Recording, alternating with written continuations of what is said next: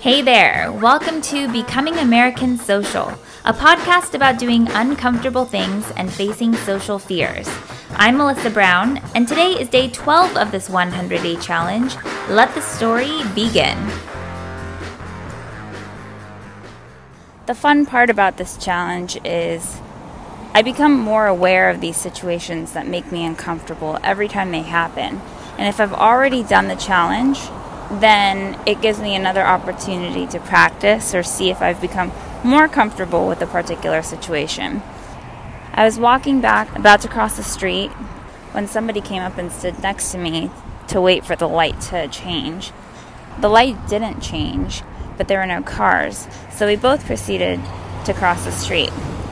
Kept pace with each other. I have my headphones in because I'm talking to somebody on my phone. He has his headphones in because he's, you know, doing whatever, listening to music or talking to someone, I don't know. But we're keeping pace with each other, and I noticed this opportunity, so I made an effort to keep pace with him.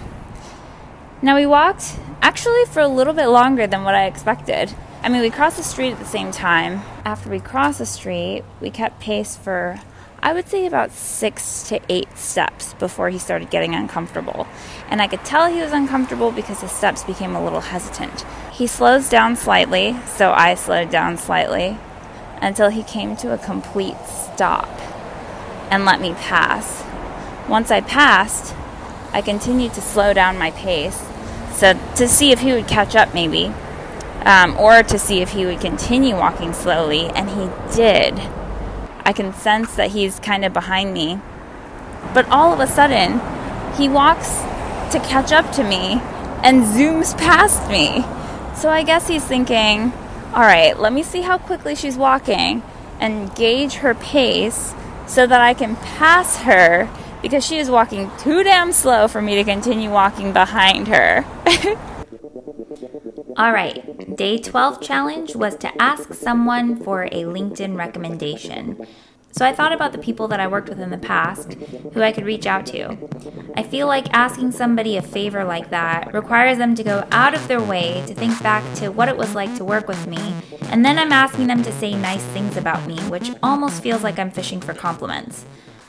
Even though that's not the case, and most people are very comfortable with giving accolades or speaking well about a person. I mean, I know I love praising people and I love evangelizing people. When it comes to asking people to do it for me, I hesitate. So quickly, I thought back to the last couple jobs that I've had, the last couple of gigs that I've done, and came up with a few people that I could ask for recommendations. Not everyone responded, and I think that was maybe one of the fears that kept me from being so eager to ask people in the first place is that asking somebody without getting a response is, is almost a kind of rejection. And being rejected is never fun. And once I didn't hear back, I realized nothing had changed. The only thing that had changed in this whole scenario is the fact that I gained a little bit of courage in putting myself out there and asking for a recommendation. Actually, there was a really positive outcome because not only did I get to learn more about what the people who responded actually did think about working with me, I also became more eager to share how I felt about working with others. And I think a lot of people don't really talk about those things. You get into the grind of working, and it's not too often that you'll stop and take a moment to really appreciate the person that you're working with. But being on the receiving end of getting a recommendation and getting that positive feedback, I'd say that it is a positive thing that everyone should do. So I'm going to challenge you to think about someone that you've worked with recently who really impressed you, or someone that you really appreciate for all of the hard work that they do for you, and give them some positive feedback. Think about the things that they've done for you or that they've done alongside you that you really appreciate and acknowledge them because a little bit of acknowledgement goes a long way. And the more good vibes you put out there, the more you'll get back. I think I'm going to start asking for LinkedIn recommendations or some kind of positive affirmation of the work that I've done sooner after I actually did the work. That way, it doesn't feel like it's coming out of left field and it serves as more of an ask for feedback.